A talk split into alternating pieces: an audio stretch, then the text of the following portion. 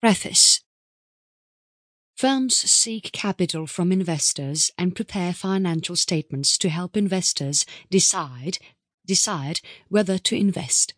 Investors expect the firm to add value to their investment, to return more than what was invested, and read financial statements to evaluate the firm's ability to do so.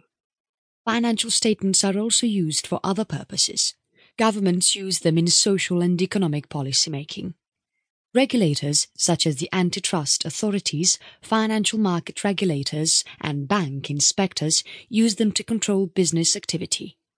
Courts and the expert witnesses who testify in court use financial statements to assess damages in litigation.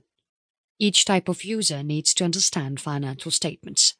Each needs to know the statement's deficiencies, what they reveal and what they don't reveal. Financial statement analysis is the method by which users extract information to answer their questions about the firm. Here, we get the principles of financial statement analysis with a focus on the investor. Many types of investment are entertained. Buying a firm's equity, its common stock, is one, and the project has a particular focus on the shareholder and prospective shareholder. Buying a firm's debt, its bonds, is another. The shareholder is concerned with profitability, the bondholder with default, and financial statement analysis aids in evaluating both. Banks making loans to firms are investors and they are concerned with default. Firms themselves are also investors when they consider strategies to acquire other firms, go into a new line of business, spin off a division or restructure, or indeed acquire or disinvest in an asset of any form. In all cases, financial statements must be analyzed to make a sound decision.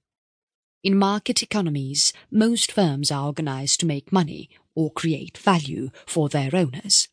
So financial statements are prepared primarily with shareholders' investment in mind.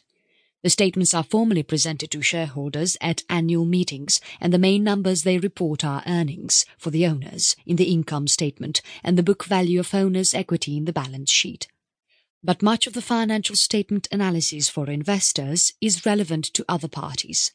The shareholder is concerned with profitability, but governmental regulators, suppliers, the firm's competitors, and employees are concerned with profitability also. Shareholders and bondholders are concerned with the riskness of the business, but so are suppliers and employees. This much of the financial statement analysis over here is relevant to these users as well. Investors typically invest in a firm by buying equity shares or the firm's debt. Their primary concern is the amount to pay, the value of the shares or the debt.